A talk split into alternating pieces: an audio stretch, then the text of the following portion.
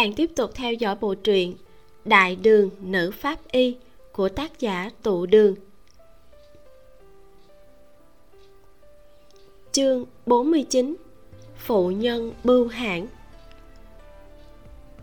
Cộng thêm thời gian đi đường cùng hàng huyên đủ thứ chuyện, Khi nhiễm nhan ra khỏi trường phủ, Trời đã sắp trưa, Nàng lập tức mã bất đình đề mà chạy đến thiên hương lâu nhiễm vân sinh đang đọc sách trong nhã gian trên lầu. Ngón tay thon dài, cầm quyển sách ố vàng. Một gã sai vặt quỳ ngồi ở bên cạnh. Nhiễm vân sinh nghe được tiếng bước chân, liền buông sách. Thấy nhiễm nhan đang vội vàng đưa một tiểu nhị dẫn vào, ngẩng đầu mỉm cười. Gấp cái gì? Ta cũng không có việc gì, chờ thêm một lát cũng không sao mà lãng phí thời gian của người khác là hành vi đáng xấu hổ. Nhiễm nhan quỳ ngồi lên một bên tịch. Ở trước mặt nhiễm vân sinh, nàng luôn bất tri bất giác mà thả lỏng. Cảm giác nhiễm vân sinh cho người ta chính là hình tượng ca ca nhà bên thân thiết ôn nhu. Tuy rằng vị ca ca này có chút yêu nghiệt nhiễm vân sinh thấy trên trán trắng nõn và chóp mũi của nhiễm nhan rỉ ra mồ hôi. Móc khăn từ trong tay áo ra lau cho nàng. Nhiễm nhan cả người cứng đờ, vội vàng cầm lấy khăn cúi đầu tự lau. Nàng cảm thấy động tác thân mật như vậy chỉ có thể xuất hiện giữa người yêu với nhau. Bởi vậy, cả người có chút không được tự nhiên. Trong lòng cũng âm thầm cảm thấy chính mình càng ngày càng hết thuốc chữa. Đều do con thỏ chết tiệt tan thần kia. Đã nói gần mực thì đen mà, khẳng định là mình bị hắn lây bệnh rồi.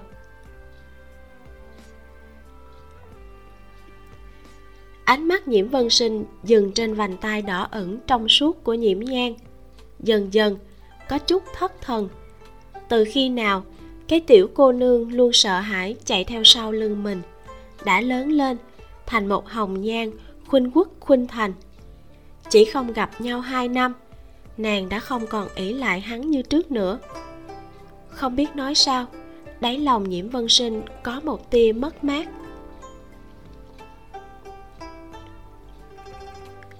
Không khí trong nhã gian nhất thời lâm vào trầm mặc. Tiếng gõ cửa của tiểu nhị kéo hai người ra khỏi trầm tư ờ đồ ăn lăng quân chọn đã chuẩn bị xong rồi. Khi nào thì bưng lên ạ? À? nhiễm vân sinh hồi thần, nói. Bưng lên đi. Hai năm không gặp, không biết khẩu vị của a nhan có biến hóa gì không? Ta chỉ dựa theo sở thích trước kia của ngươi mà chọn vài món. Nhiễm vân sinh dựa lên bệ cửa sổ. Gương mặt tuấn mỹ, mang theo ý cười nhu hòa. Ánh nắng sáng ngời len qua kẽ hở màn trúc, dừng trên đường cong hàm dưới duyên dáng của hắn, tựa như mỹ ngọc sáng trong. Tiểu nhị đưa đồ ăn tiến vào, nhất thời nhìn đến ngay cả người. Xét về ngũ quan, nhiễm nhang cùng nhiễm vân sinh không phân cao thấp, chỉ là khí chất trên người nhiễm nhang quá mức trầm lãnh chỉ với ánh mắt đầu tiên, người khác sẽ không chú ý tới nàng nhiễm vân sinh hơi nhíu mày. Gã sai vặt bên cạnh vừa định mở miệng, nhắc nhở tiểu nhị. Dưới lầu bỗng dưng nổi lên một trận ồn ào. Tiểu nhị đột nhiên hồi hồn, cung kính mà buông đồ ăn xuống, nhanh chóng lui ra ngoài. Nhiễm vân sinh đi đến bên cửa sổ, đẩy ra màn trúc, nhìn xuống sảnh bên dưới lầu. Nhiễm nhan nghe thấy dưới lầu có tiếng khóc la, tiếng mắng chửi tiếng đồ sứ rơi vỡ, tiếng bàn ghế nện trên mặt đất. Còn có một đám người nghị luận sôi nổi, phản phất như ở chợ bán thức ăn vào sáng sớm. Thật náo nhiệt, cũng tò mò mà bước qua nhìn xuống. Xuyên qua khe nhỏ của màn trúc được đẩy ra, chỉ thấy trong đại đường một phụ nhân trung niên mặc áo ngoài bằng sa la màu khói, một tay chống eo, một chân dẫm đè lên người một nam tử nhỏ gầy nằm trên đất. Ngươi nói coi, lão nương làm ngươi bị thương chỗ nào hả? Thằng nhãi ranh này, muốn hố tiền của lão nương sao? Đầu óc ngươi bị heo ủi, hay là mắt chó của ngươi mọc ở trên bàn chân, hử? bởi vì phụ nhân đưa lưng về phía nhiễm nhang, chỉ có thể thấy trang phục và dáng người cao lớn mà gọn gàng của nàng ta. Nam tử nhỏ gầy bị nàng đạp dưới chân kia khóc lóc đến mắt mũi tèm lem. Cả người run rẩy lên án. Mới vừa rồi ở tiệm người một chân đá ta xuống bậc thềm. Ta eo mong giờ còn đang đau. Ta bất quá chỉ đòi vài đồng tiền đi kiểm tra mà thôi. Không cho, cũng không cần phải đem người ta đánh gần chết mới thôi chứ. Nhà ta, trên có mẹ già, dưới có con nhỏ. Nếu ta chết rồi, con ta cùng mẹ ta phải làm sao đây? Ôi trời ơi. Nói xong, tê tâm liệt phế mà gào lên. Đám người chung quanh nghị luận sôi nổi. Vừa rồi, khi phụ nhân đuổi theo nam tử kia xong vào đây, vẻ tàn nhẫn, hiển lộ khiến mọi người ở đây hiện tại trong lòng còn sợ hãi. Cho nên, rất nhiều người tin lời của nam tử nói. Phụ nhân mày liễu dựng ngược, cong lưng, túm lấy lưng quần của nam nhân quần chúng vây xem còn chưa phản ứng. Đã nghe vài tiếng, xoẹt xoẹt. Toàn bộ quần của nam tử thấp bé từ trong ra ngoài bị xé tan tành. Lộ ra hai cánh mông trơn bóng, không hề có vết thương nào. Cả sảnh đường lặng im trong một giây, rồi tiếng cười nổ ra. Mọi người xung quanh bàn tán, chỉ chỉ trỏ trỏ vào cặp mông trống trơn kia. Có mấy người còn huýt sáo lúc này, ai cũng biết được người này là muốn đòi tiền. Nữ tử phía nam phần lớn đều hàm súc dịu dàng. Bị loại người này quấn lấy, cũng không dám làm gì, chỉ có thể yên lặng mà chi tiền. Chỉ là người này vận khí kém, gặp phải tay khó chơi. Phụ nhân trung niên âm âm trắc trắc hỏi, còn chỗ nào bị thương nữa? Lão nương kiểm tra kỹ càng cho ngươi nam tử nhỏ gầy kia xanh cả mặt, giãy dụa muốn chạy trốn, lại bị phụ nhân dùng chân gắt gao đè xuống, không làm gì được. Nhiễm nhan nhìn vị phu nhân đanh đá kia, hơi mỉm cười, đang định lui về, lại nghe trong đại đường choang một tiếng. Một cái chén sứ bị quăng vỡ nát trước mặt một nam tử trung niên, rượu bắn ra đầy đất. Nhìn cái gì mà nhìn? Về nhà mà nhìn lão mẹ của ngươi đó người nọ ánh mắt từ đầu đến cuối đều xấu xa mà lượn qua lượn lại giữa bộ ngực đầy đặn và cặp mông của nàng. Phụ nhân lửa giận ngập trời, bắt đầu lộ ra phỉ khí. Nam tử trung niên nghe thấy mấy lời tổn hại mặt mũi như vậy, tức khắc sát khí hừng hực mà đứng lên, giằng co với một đại hán bảy thước. Phụ nhân trung niên không chút sợ hãi can một tiếng từ trong tay áo rút ra hai thanh đao dài một thước, cắm phập xuống cái bàn trước mặt đại hán. Tiếng ồn trong đại sảnh nháy mắt ngưng bặt, không khí căng thẳng như thể chạm vào là nổ tung. Đao của đường triều có hình dạng giống như kiếm, tinh tế, thẳng tắp, mũi đao sắc bén, cực kỳ giống đao của võ sĩ nhật bản. Nam tử trung niên nhìn thanh đao còn rung rung trên bàn, sắc mặt đại biến những năm trinh quán vẫn còn chuộng võ ra đường có thể mang kiếm sĩ tộc hoặc quý tộc vì biểu hiện thân phận hoặc thể hiện phong tư ngẫu nhiên sẽ đeo trường kiếm. Mà đao thì chỉ có người trong công môn mới có thể dùng. Ờ, thưa nương. Lúc không khí đang căng thẳng tới cực điểm một gã sai vặt áo xám vọt vào cửa. Theo sau là bảy tám vị tráng hán mang đồng phục.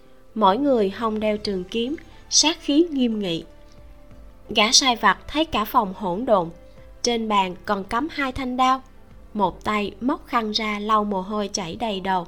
Một tay vươn ra kéo áo phụ nhân. Thư nương, nên về thôi.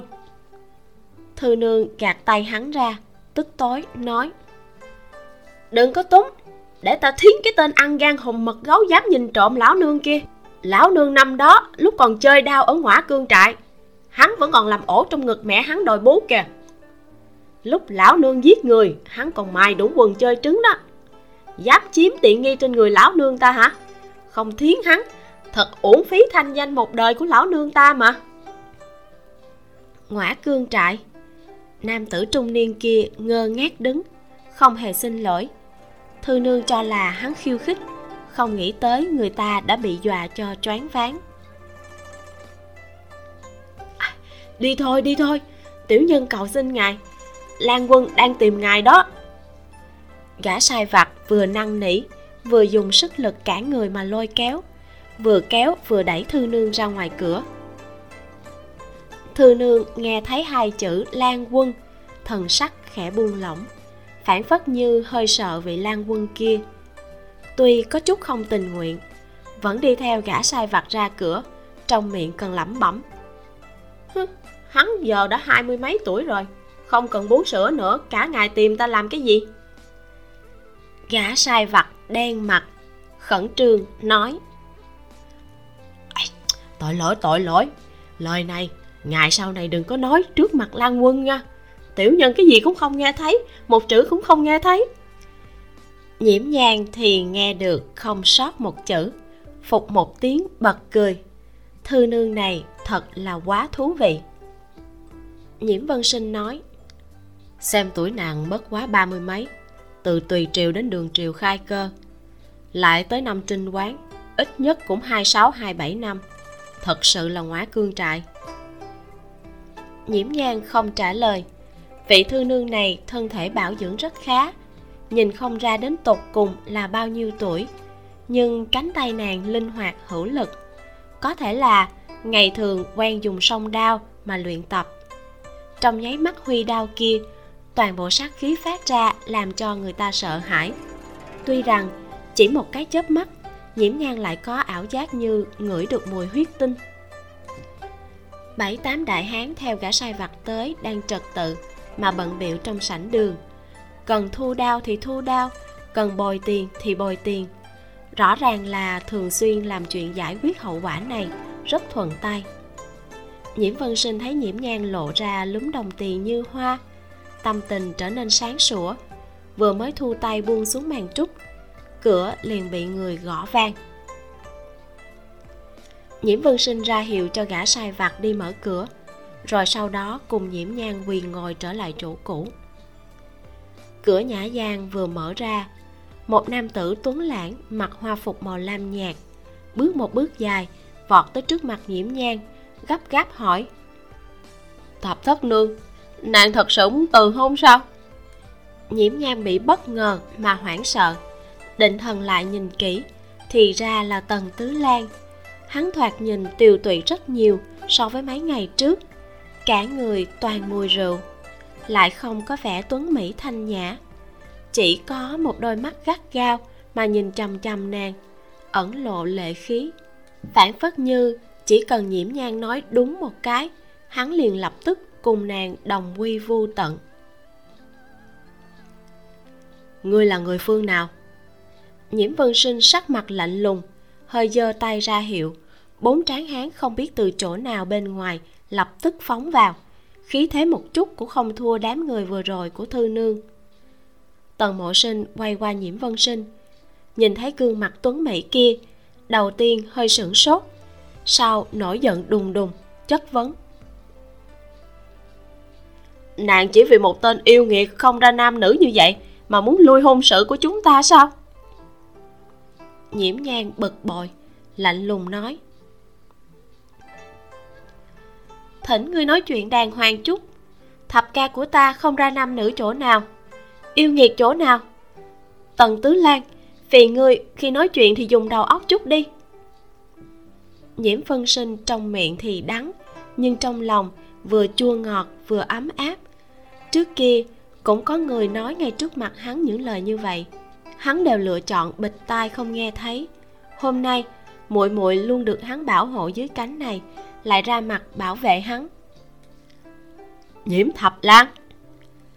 Tần mộ sinh nao nao, cảm giác say nhanh chóng bay sạch. Cảm giác được ánh mắt bất thiện của nhiễm nhang vội vàng nói. Thật xin lỗi, ta ta vừa rồi là bị ghen tuông làm cho u mê, nhất thời nói lỡ. Ai nha, ta thật sự không cố ý. Tần mộ sinh có cái tính tình gì, toàn thành tô châu đều biết. Tính cách hắn tuy rằng táo bạo, nhưng đối với mỹ nữ luôn khoan dung không giới hạn. Hắn có thể bất chấp mọi giá mà đi lấy lòng mỹ nhân lúc trước, vì theo đuổi tề lục nương, có thể vung tiền như rác, cũng có thể đem tôn nghiêm mà thả dưới lòng bàn chân. Nhóm quý nữ treo gẹo cỡ nào, hắn cũng tuyệt không tức giận. Nhiễm nhan tổng kết nguyên tắc làm người của hắn, đó chính là chỉ cần là mỹ nữ, hết thảy đều có thể tha thứ. Nhiễm nhan vốn bài xích hắn, nhưng trước đây là vì có hôn ước ràng buộc không thể không lưu lại đường sống. Mà hiện tại, có vẻ nhiễm phủ đã từ hôn. Nàng còn không mau mau phủi sạch quan hệ thì đúng là ngốc tử. Hôn sự là do a gia ta định, ta không có phản đối. Hiện tại lui hôn vẫn là ông ấy, ta như cũ sẽ không phản đối. Nhiễm nhan nói rất rõ, có chuyện gì thì ngươi đi mà tìm nhiễm văn. Cùng ta nửa điểm quan hệ cũng không có những lời này cũng giúp nhiễm vân sinh hiểu rõ sự tình từ đầu đến cuối. Hắn trong lòng nhen nhóm tức giận. Tần tứ lan từ 14-15 tuổi đã thích dạo kỹ quán. Lúc trước, nữ tử đàng hoàng bị hắn tán tỉnh cũng không ít. Không chừng hiện tại còn có con rơi nuôi ở bên ngoài. Lấy nhiễm gia thân phận, thập thất nương tài mạo, phối với nhi tử tốt nhà ai không phối, lại đi để cho cái tên như vậy mà đạp hư không cần phải hỏi. Đây khẳng định là chủ ý của cao thị kia. Tần tứ lan nếu đại bá ta đã lui hôn. Ngươi cũng đừng dây dưa với a nhan nữa. Đừng để đến mức người khác coi khinh đi. Thanh âm luôn luôn ôn hòa của nhiễm vân sinh cũng có chút lãnh ngạnh. Tần mộ sinh cười nhạo một tiếng, lệ khí đầy người. Hơ, coi khinh. Hiện tại thành tô châu, có ai không coi khinh ta chứ? Nếu không phải ai gia còn nhậm chức thượng tá, bọn họ chỉ sợ đã dẫm lên đầu ta rồi. Đều do ân phủ chết tiệt kia hãm hại. Ân miễu miễu nàng hận ta, nhất định là nàng ta làm. Tần mộ sinh hoàn toàn đem chuyện hắn bị khinh miệt, quy tội cho việc hãm hại. Nhìn bề ngoài thì có vẻ như bắt đầu từ cái chết của hàng sơn. Người khác thấy hắn liền tránh như rắn rết, nhưng hắn không nghĩ tới mọi người sớm đã từ tận đáy lòng mà khinh bỉ hắn. Đều là do chính bản thân hắn làm bậy. Nhiễm nhan chỉ để ý câu cuối cùng, nhíu mày. Miễu miễu hận ngươi, tại sao? Chương 50 giết người chính là nàng. Tần mộ sinh tự biết nói lỡ, sắc mặt khẽ biến, ấp úng không chịu trả lời nhiễm nhan thấy dáng vẻ này của hắn, cũng không tính toán hỏi nữa. Chuyện từ hôn, đừng có tới hỏi ta nữa, ta không biết, cũng không để tâm.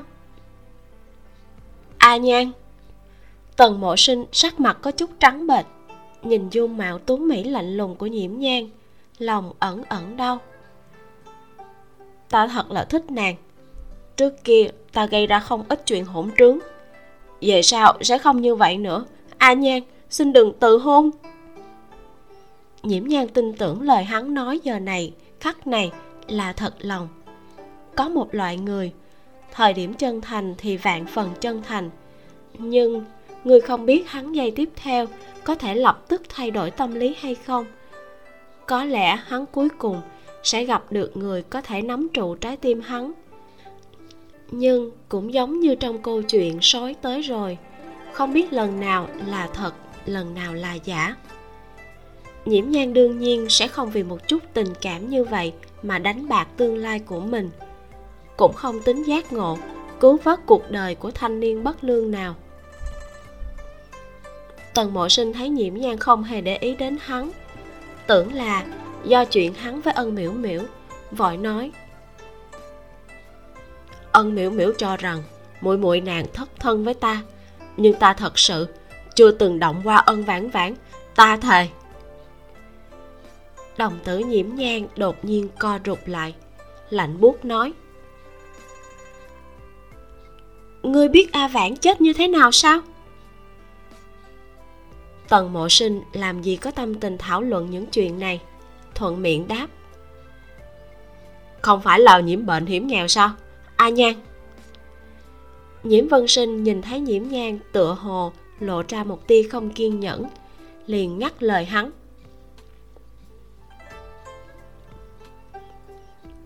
Tần tứ lan, ta không muốn động thủ. Chuyện hôn sự nếu đã chấm dứt, chứng tỏ các người không có duyên phận. Nếu người lại lì lợm la liếm, đừng trách ta không cho ngươi mặt mũi. Ngươi! Tần mộ sinh sắc mặt xanh mét hắn đối với mỹ nữ có kiên nhẫn, cũng không có nghĩa đối với bất luận kẻ nào đều có kiên nhẫn. Lập tức, chụp lấy nhiễm nhang muốn kéo nàng ra ngoài. Nàng cùng ta đi cầu xin nhiễm bá phụ, ông ấy tất nhiên sẽ thay đổi chủ ý mà. Nhiễm vân sinh biến sắc, quát lạnh một tiếng, ngăn hắn lại. Bốn đại hán đứng ở cửa lắc mình chặn lại đường ra tần mộ sinh đột nhiên tung ra một quyền trúng vào bụng người đứng gần nhất. Những người này không nghĩ tới cái tên ăn chơi trác tán, nhìn như gối thêu hoa này lại thực sự ra đòn. Phòng bị sơ hở, đại hán bị đánh trúng bụng kia, bị bức cho lùi lại hai bước. Rắn chắc đụng lên cửa, phát ra một tiếng vang lớn. Ba người còn lại tức khắc xông tới, nhưng ngài nhiễm nhang còn ở bên người tần mộ sinh, không dám xuống tay sợ không cẩn thận, giơ tay đắm lại, quơ trúng khuôn mặt nhỏ như hoa như ngọc của nhiễm nhang trong chốc lát, lại không làm gì được hắn. Nhiễm nhang bữa sáng ăn ít, khi khám bệnh cạo gió cho thôi lão phu nhân, đã tiêu hao rất nhiều thể lực. Trong bụng trống trơn, mà còn bị người lôi kéo tới lui. Cảm giác thật sự khó chịu. Lập tức, dồn sức trở tay chụp một cái tay còn lại tóm lấy cánh tay của hắn, chỉ nghe răng rắc một tiếng. Tay phải tần mộ sinh đột nhiên như bị chặt đứt, lắc lư treo trên người hắn. Cơn đau kịch liệt làm tần mộ sinh theo phản xạ mà buông tay. Mấy đại hán nhân cơ hội gắt gao đè hắn lại. Nhiễm nhan lui về sau mấy bước, mắt lạnh mà nhìn tình huống hỗn loạn dần dần bình ổn lại. Đợi cho sau khi mọi người đứng vững mới mang vẻ mặt như sương lạnh mà đi tới. Cầm cánh tay tần mộ sinh lên, thoáng sờ sờ vài cái, rồi đột ngột đẩy lên. Mấy người trong phòng đều trợn mắt mà nhìn nhiễm nhang sắc mặt bất biến. Tiếng xương cốt cọ sát, khiếp người cứ răng rắc răng rắc mà vang lên, làm bọn họ cảm thấy cánh tay mình cũng phát đau. Thầm nghĩ, thật nhìn không ra một cái kiều kiều nhược nhược tiểu nương tử lại có võ công, tâm địa cũng đủ tàn nhẫn. Một cái cánh tay nói vặn xuống, liền vặn xuống, nói gắn lên, liền gắn lên, mí mắt cũng không chớp một cái. Trên thực tế, nhiễm nhan với chút công phu này căn bản không phải là đối thủ của tần mộ sinh. Chẳng qua, tần mộ sinh cho rằng mình đang túm một con cừu non hoàn toàn không đề phòng mới có thể bị nhiễm nhan dễ dàng đem cánh tay hắn mà vặn cho trật khớp. Trên cánh tay phải truyền đến cơn đau kịch liệt, ẩn ẩn truyền thẳng vào trong lòng. Tần mộ sinh đáy mắt lộ ra một tia thất bại cùng tuyệt vọng. Hắn nhìn nhiễm nhang, nàng vẫn như ngày thường, đôi mắt đen kịch sau hung hút, mang chút lạnh lẽo, không giống như những quý nữ khác với biểu tình trêu chọc hay khinh miệt. Chính bởi vì như vậy mới làm hắn đột nhiên cảm thấy chính mình đáng khinh. Mặc kệ nàng có tin hay không người hãm hại ta nhất định là ân miễu miễu người muốn giết thị tỳ của nàng hơn phân nửa cũng là nàng ta. Tần mộ sinh vịnh khung cửa chậm rãi đứng lên. Tần mộ sinh là con vợ cả của tần thượng tả.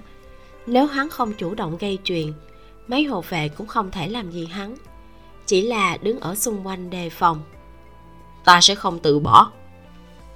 Tần mộ sinh ném xuống những lời này, xoay người ra khỏi nhã gian nhiễm vân sinh nhíu mày, thu hồi ánh mắt nhìn về phía nhiễm nhan.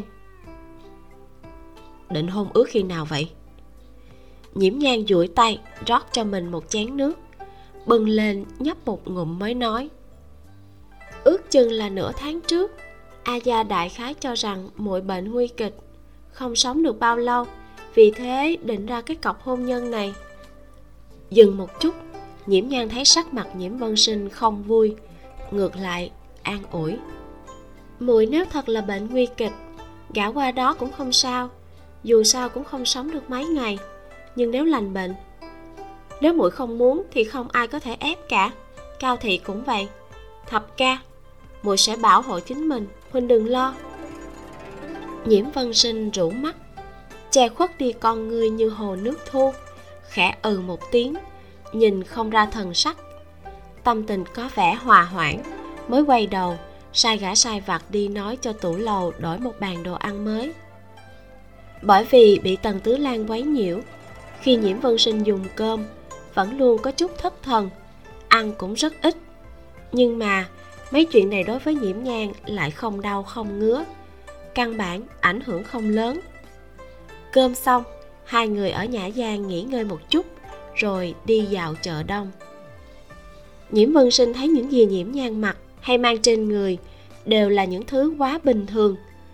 Đến cả vài món trang sức cũng không có, liền dẫn nàng đi mua sắm khắp nơi.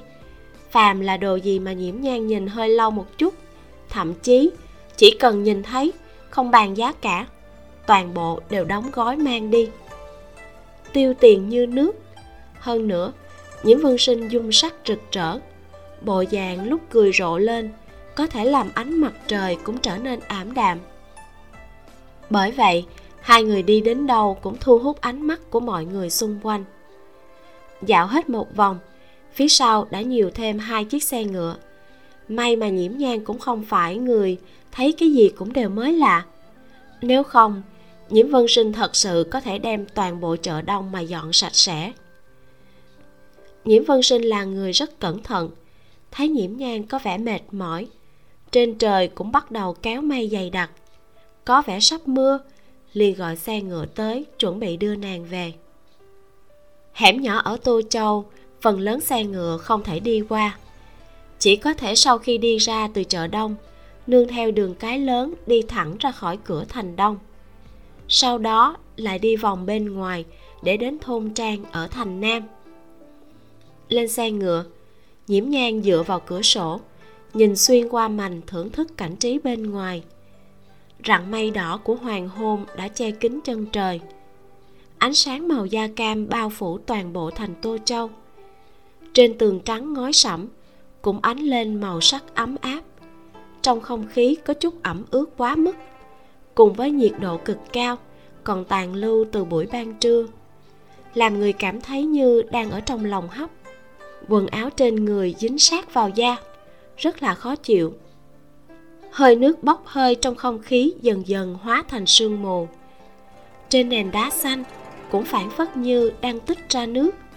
Chim én tốt năm, tốt ba thấp thấp mà bay xẹt qua con đường nhỏ.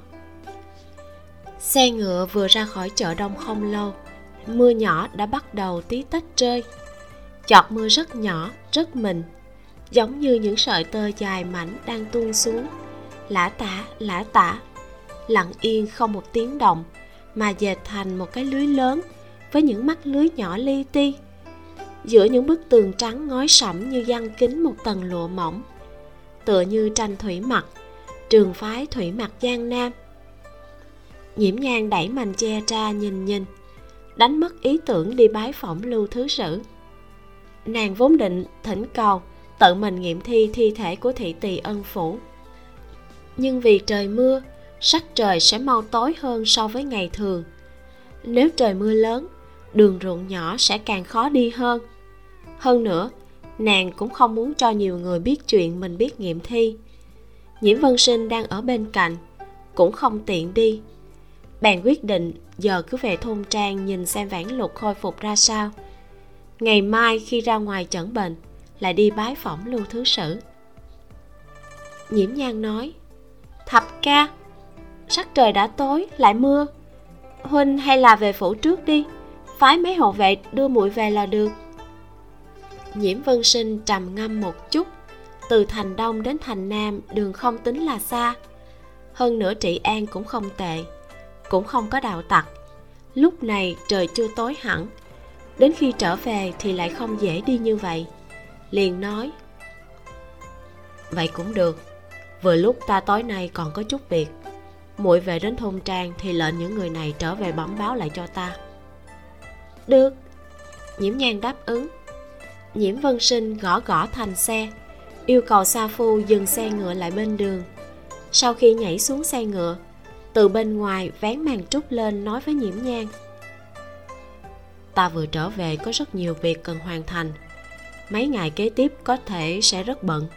Chờ rảnh rỗi, ta lại đi tìm muội. Ừ nhiễm nhan gật đầu. Mành vừa mới buông, lại bị vén ra, lộ ra nụ cười sáng sủa của nhiễm vân sinh.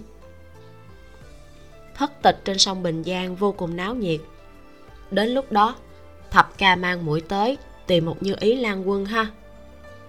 Dứt lời còn nghịch ngợm mà chớp chớp mắt với nàng. Trong màn mưa tinh tế, nụ cười khuynh thành của hắn tựa như một đóa hoa phù tan minh diễm. Bị những giọt mưa giang nam tưới đẫm ôn nhu, nhiệt tình cùng ôn nhuận dung hợp hoàn hảo, làm người không rời được mắt. Màn trúc hạ xuống, xe ngựa lại đi tiếp. Nhiễm nhan thu hồi ánh mắt dựa vào thành xe, lẳng lặng mà nghĩ mọi chuyện. Đem toàn bộ chuyện phát sinh mấy ngày nay, từng chuyện từng chuyện sâu chuỗi lại. Đầu tiên là hàng sơn, con trai của hàng huyện thừa, huyện tấn lăng, bị độc chết ở kỹ quán. Rồi đến thi thể thị tỳ của ân miễu miễu vô cớ mà nằm ở ngọc lan cư. Xem tình hình thi thể, rõ ràng không phải chết vào ngày hôm đó. Ngay sau đó là có người muốn giết vãn lục diệt khẩu. Ở giữa còn có cái chết của dương phán tư. Cái chết của dương phán tư xem biểu hiện quan tâm thái quá của lưu thứ sử. Nhiễm nhan suy đoán, ông có khả năng đã biết hung thủ là người nào. Và hung thủ này cũng có khả năng tạo thành uy hiếp nhất định đối với ông. Nếu không, đường đường một thứ sử sao đến mức nghiệm thi còn phải lén lút như vậy? Không dám sử dụng ngũ tác thâm niên. Ngược lại, vì giấu tai mắt người khác mà đi thỉnh nàng, một tiểu nương tử không biết trình độ ra sao. Mà trong cái chết của hàng sơn cùng thị tỳ kia, rõ ràng là có người cố ý nhằm vào tần mộ sinh.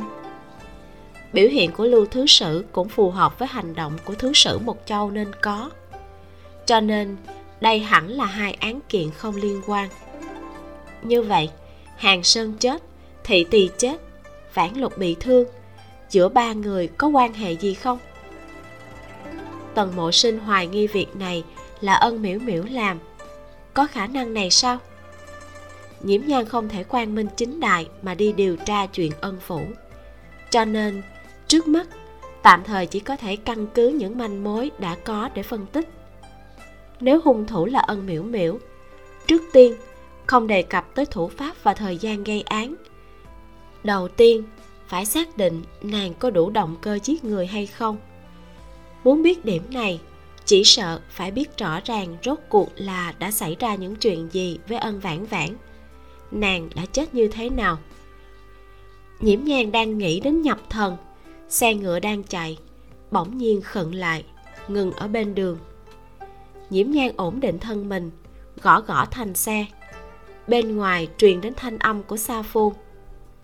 Nương tử đối diện có xe ngựa chạy tới đây hình như là bị kẹt đường. Con đường đi từ thành đông qua thành nam khá hẹp. Xe ngựa bình thường chạy cẩn thận một chút có thể khó khăn mà lách qua được. Chỉ là xe ngựa nhiễm nhan đang ngồi rất lớn.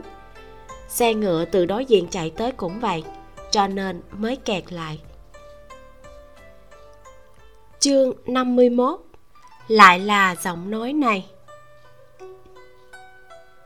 Nhiễm nhan từ cửa sổ quan sát hai bên. Con đường này nhô cao hơn khỏi mặt ruộng hai bên đến hơn hai thước. Căn bản không có khả năng lách qua.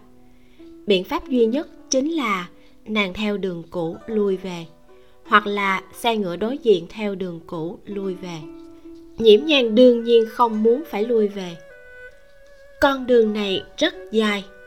Ước chừng phải đi khoảng một khắc mới đến nơi. Nếu lui lại, qua qua lại lại mất tiêu hai khắc. Đối phương có người dầm mưa chạy tới, gấp gáp la. Chư vị, chúng ta cần trở về thành gấp. Cũng sắp tới giờ giới nghiêm rồi. Nếu chậm trễ nữa thì nhất thời nửa khắc không thể vào thành thỉnh cầu quý nhân giúp một chút. Nửa câu sau này là nói với nhiễm nhang nhiễm nhang còn đang do dự có nên nhường hay không. Sa phu của nàng lại có chút nóng nảy. Nhà của chúng ta là ở thôn trang, tận thành nam, còn rất xa. Tối lửa tắt đèn con đường lại lầy lội. Nếu là phải lui lại, chỉ sợ lăn lộn tới nửa đêm cũng chưa có về tới nhà các người từ đầu đến đoạn này ngắn hơn. Qua lại, cũng chỉ mất thời gian hai chén trà nhỏ, đi mau chút thì vẫn kịp. Còn thỉnh người cùng với gia chủ các người nói một câu. Người đứng dưới xe nọ thấy sa phu không muốn nhường, bắt đầu nôn nóng. Nhưng vì có việc cầu người, nên cố đè nén cơn giận xuống, nói chậm trễ thời gian hai chén trà thì sao còn kịp để vào thành nữa? Mặc dù chậm trễ tới nửa đêm, các người không phải còn có chỗ để đi sao?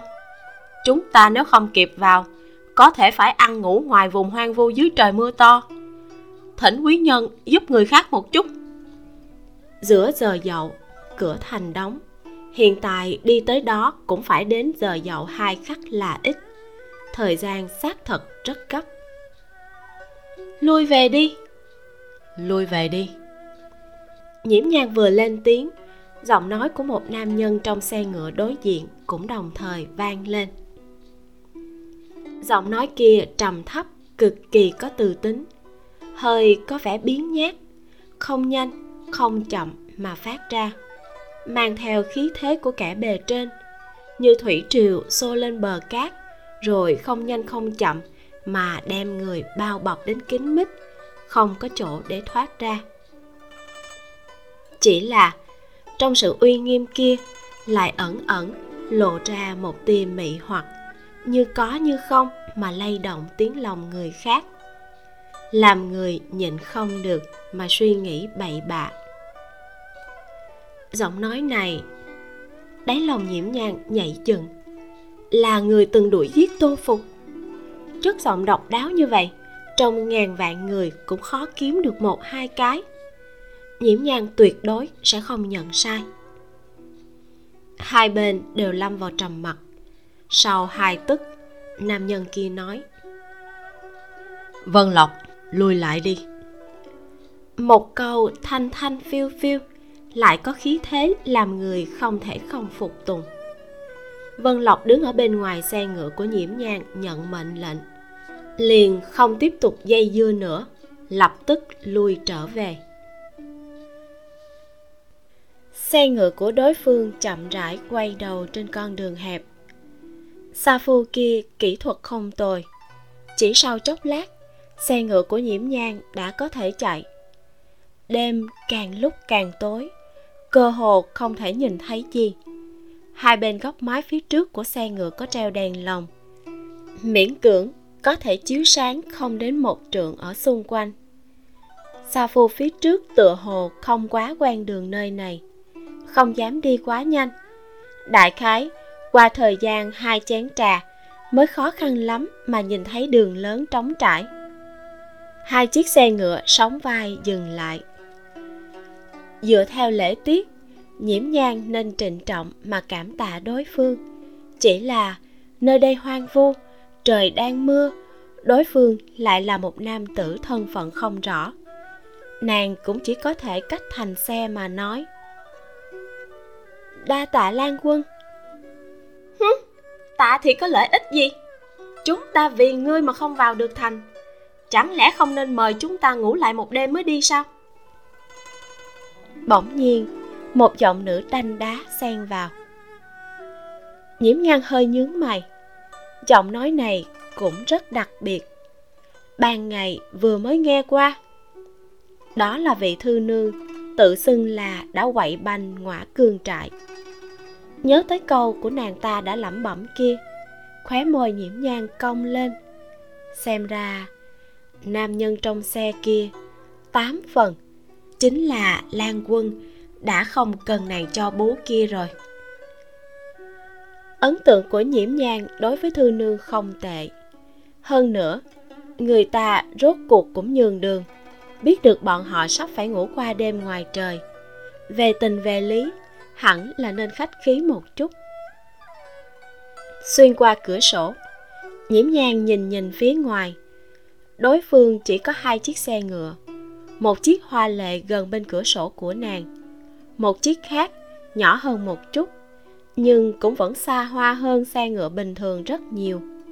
Bên ngoài mỗi xe có một gia phu, một sai vặt, thêm thư nương cùng lan quân kia, tổng cộng 6 người. Có lẽ còn có thêm, nhưng sẽ không vượt qua 10 người. Mà thôn trang lại có một đội phủ binh an gác. Nơi này là đại đường có pháp chế, không phải thời loạn.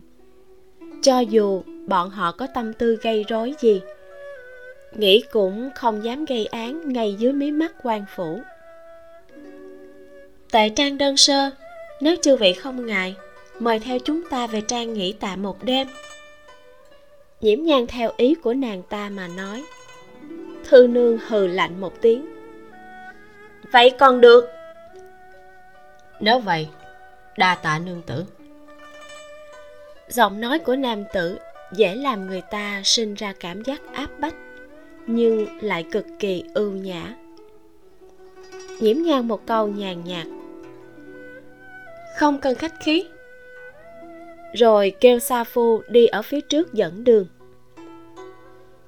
Trong xe ngựa phía sau, một bộ hoa phục tím sẫm, nửa dựa trên giường, một bàn tay chống đầu một bàn tay khác với những ngón thon dài khớp xương rõ ràng, đang cầm một thanh tre dài mỏng khẩy khẩy cái bất đèn trên cây đèn cung đình trước mặt. Tóc đen nửa rối tung, che khuất phần lớn khuôn mặt. Áo tay rộng tản ra quanh thân, hoa văn chìm phức tạp quấn quanh nơi góc áo. Đèn cung đình tứ giác, chập chờn lúc sáng, lúc tối. Chỗ bất đèn đang vướng bị đẩy ra, trong thùng xe đột nhiên sáng ngời chiếu lên con người sáng đến kinh người, đằng sau mái tóc đen rủ xuống của hắn. Nam tử buông nang tre xuống, cầm lấy cây quạt xếp trên bàn. Lại không quạt, mà là gắt gao nắm chặt cán quạt. Sát khí nóng rực đột nhiên tràn ngập trong xe, nhưng chỉ một cái chớp mắt, liền khôi phục lại bình thường. Sa phu nhiễm phủ quen đường mặc dù là đi đường trong đêm mưa, vẫn rất thuận lợi. Non nửa cái canh giờ sau, xe ngựa rốt cuộc ngừng lại ở viện môn. Sa phu cùng người gác cổng chào nhau một tiếng. Đại môn mở ra, mấy chiếc xe nối đuôi chạy vào bên trong. Hình nương sớm đã nôn nóng chờ ở dưới hành lang trắc viện. Thấy mấy chiếc xe ngựa ở ngoài chạy vào, trong lòng nghi hoặc nhất thời, không phân rõ nhiễm nhan đến tột cùng, ngồi trên chiếc nào. Liền mở dù, cầm đèn lồng đi về hướng mấy chiếc xe ngựa. Sa phu nhiễm phủ biết hình nương, thấy bà bước lại liền hô, nương tử ở chỗ này. Hình nương đem đèn lồng giao cho sa phu, duỗi tay đỡ nhiễm nhan xuống xe. Hai người đi đến dưới hành lang. Hình nương mới vừa giúp nàng lau nước mưa trên người vừa hỏi. Thập làng cũng tới sao? Nhiều xe như vậy. Không có. Thập ca mua cho ta hai xe đồ vật, cùng mang theo về. Hai chiếc xe ngựa khác là khách gặp trên đường. Chờ lát nữa là giải thích cho bà. Trước tiên giúp ta tiếp đón khách đi, an bài vài chỗ nghỉ ngơi cho bọn họ. Thư nương cầm ô từ trên xe ngựa nhảy xuống đi đến trước xe ngựa hoa lệ kia, nói, lan quân, xuống xe đi.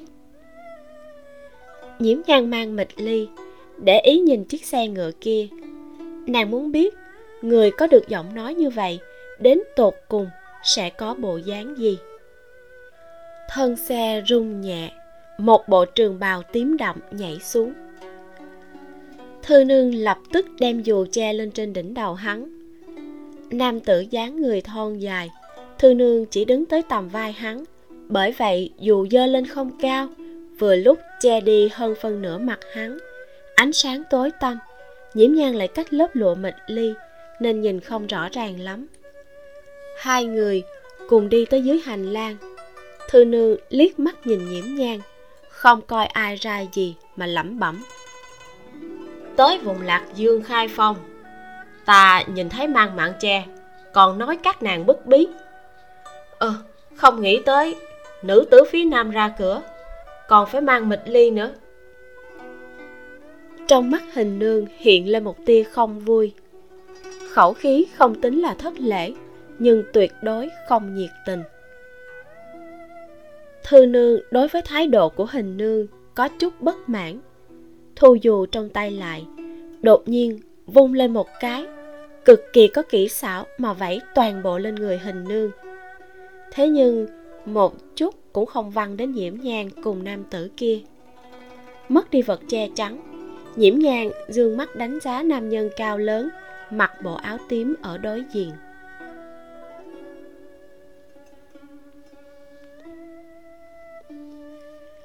Chương 52 Đặc biệt tới bái phỏng.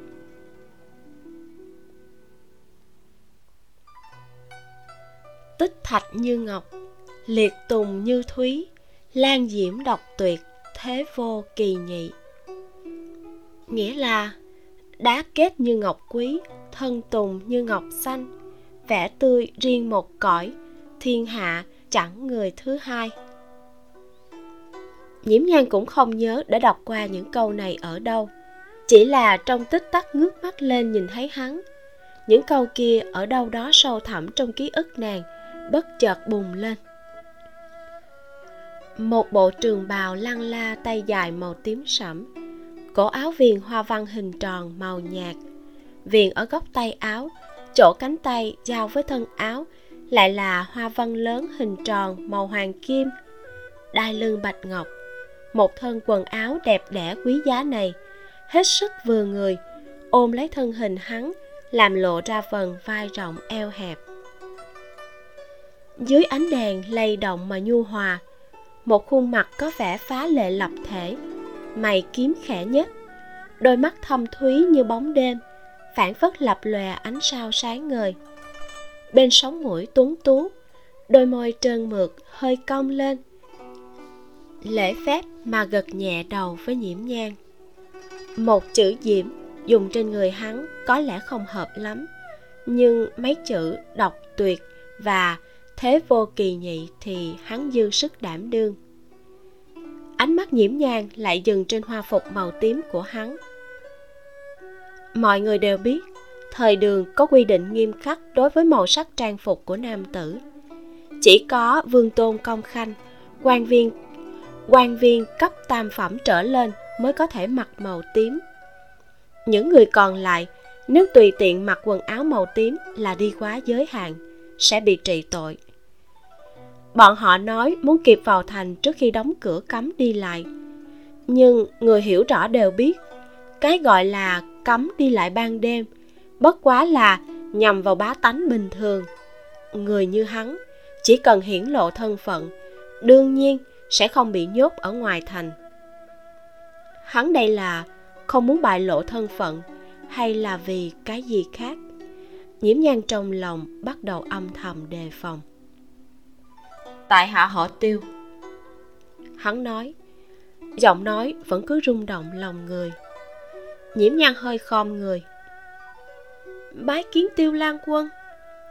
Trong lòng lại nghĩ, tô châu cũng không có nhà giàu nào họ tiêu, cũng không có vương tôn công khanh, cũng không có đại quan tam phẩm. Hai người bên này im lặng đối diện nhau, mà bên cạnh hình nương và thư nương thì giống như khói lửa ngập trời.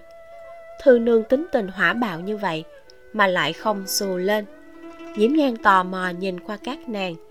Chỉ thấy hình nương vành mắt ửng đỏ, tràn ngập u oán mà nhìn trầm trầm thư nương.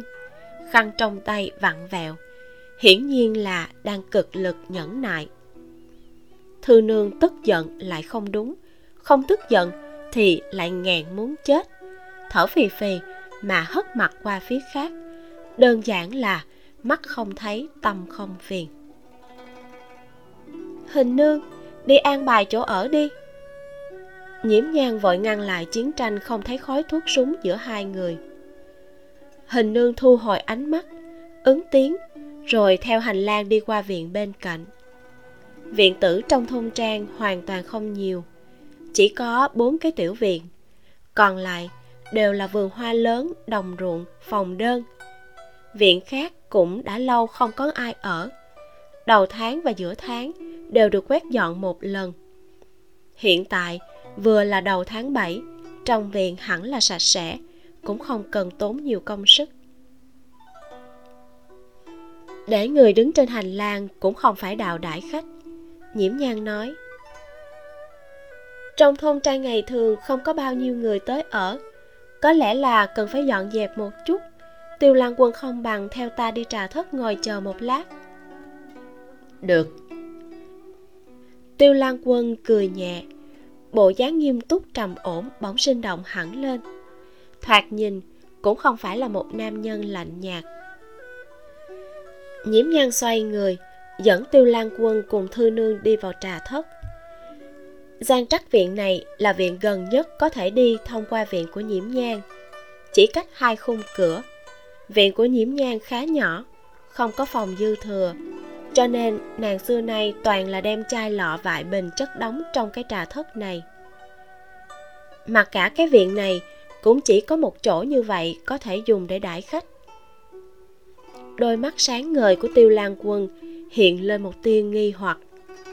Nương tử trước mắt này thoạt nhìn là một quý nữ, nhưng cả chuyện đốt đèn, dọn dẹp đồ vật đều làm rất thuận tay. Nếu không phải thường xuyên làm, căn bản không thể làm lưu loát được như vậy. Cả phòng thoang thoảng dược hương. Trên cái bàn con gần cửa sổ, chất một đống chai lọ vài bình kích cỡ khác nhau. Đồ vật dùng để nghiệm thi nằm trong một cái trương nhỏ được đặt ở góc tường vừa mới ngồi xuống. Liền có hai thị tỳ bưng nước sữa đặc cùng nước ô mai tiến vào. Đây là hai loại đồ uống thường dùng trong mùa hạ. Nước sữa đặc là nước gạn lại trong quá trình làm phô mai từ sữa dê hay sữa bò. Có vị hơi chua, giải khát rất tốt. Nhưng người phía nam bình thường không quen uống nước có mùi này. Thị tỳ mang hai loại khác nhau, mỗi loại một ly đều đặt trước mặt mỗi người thư nương không hề nghĩ ngợi chọn ngay ly nước sữa. Nương tử biết y thuật. Tiêu lan quân phản phất không có hứng thú với đồ uống. Thu hồi ánh mắt đặt trên đống chai lọ vại bình nhìn qua nhiễm nhang. Gương mặt tuấn lãng mang theo ý cười làm người có cảm giác được tôn trọng nhưng không dám kênh kiệu. Cả người mặt lạnh như nhiễm nhang cũng không làm lơ được đành phải nói hiểu sơ. Thái độ nhiễm nhang không tính là nhiệt tình, cũng không quá lãnh đạm. Hơn nữa, nàng vẫn luôn mang mịch ly. Thư nương lại cảm thấy như vậy là đang vũ nhục lan quân nhà bọn họ. Sắc mặt bất thiện mà nhìn chằm chằm về hướng nàng. Ánh mắt quá sắc bén, làm nhiễm nhan cảm thấy nếu giây tiếp theo nàng có hành động gì mà không hợp ý họ, chỉ sợ sẽ bị phóng dao vào mặt.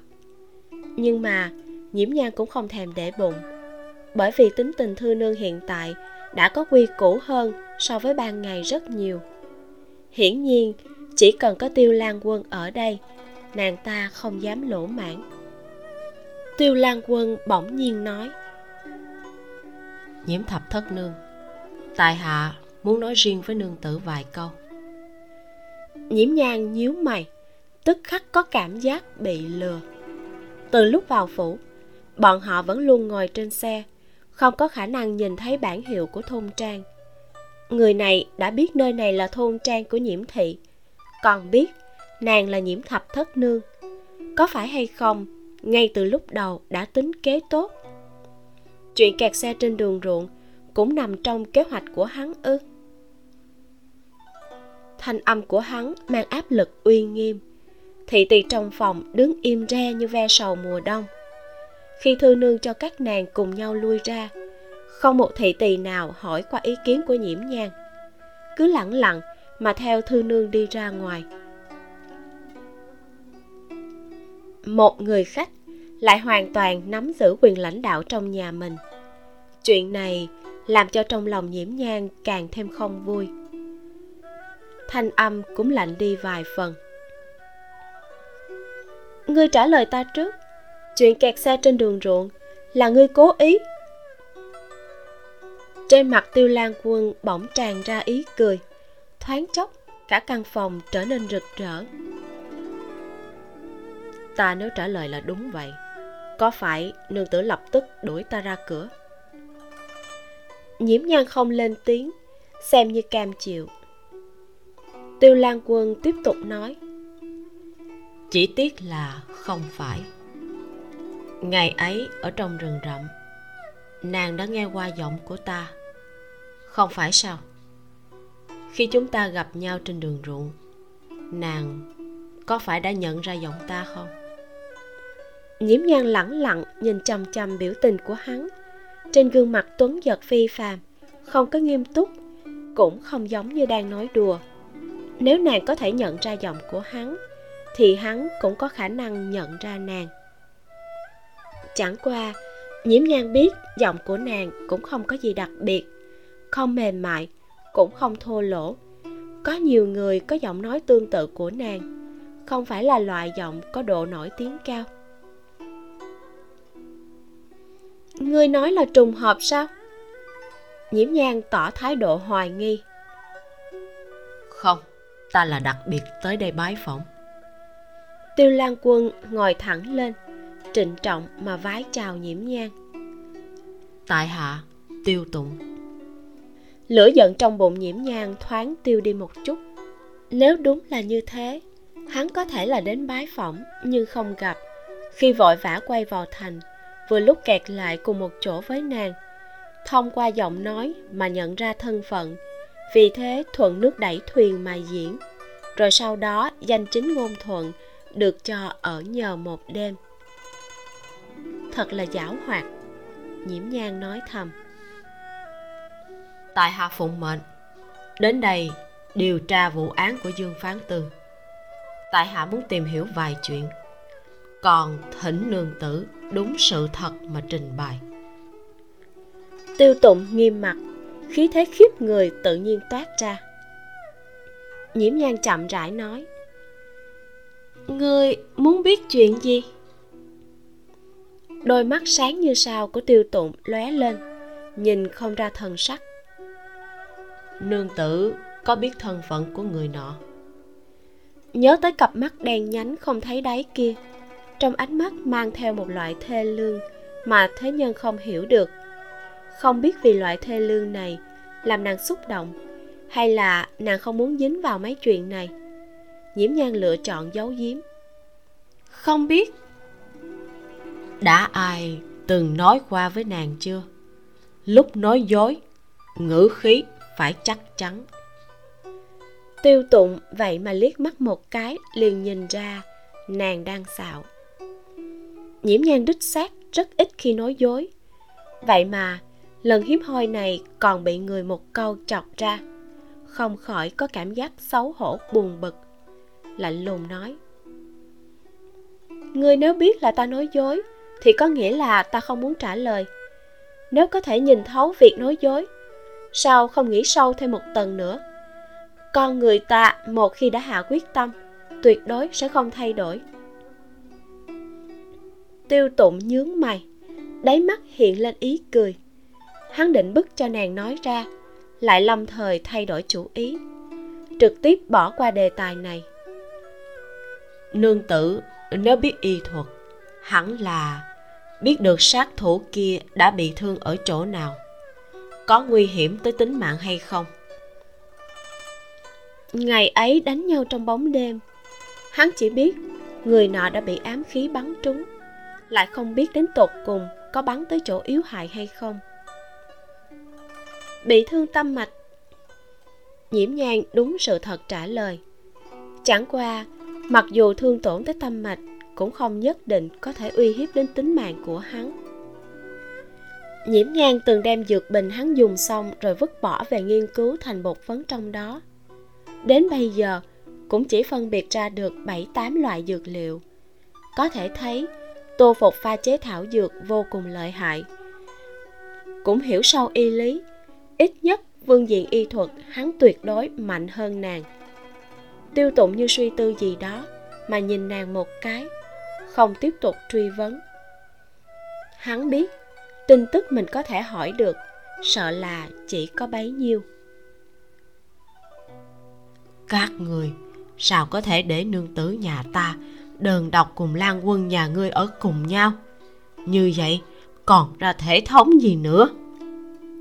Ngoài cửa lúc này truyền đến thanh âm chỉ trích của hình nương cho thấy bà khẳng định đã muốn rơi lệ. Thư nương táo bạo mà quát một tiếng. Có cái gì mà phải đại kinh tiểu quái? Quý nữ ở trường an không biết bao nhiêu người muốn đơn độc ở chung với lan quân của chúng ta đó. Bọn họ còn không có cơ hội đâu. Người cũng là xuất thân danh môn, sao lại không có thể thống như vậy? Người, để cho ta vào hình nương tức giận, muốn xông vào bên trong.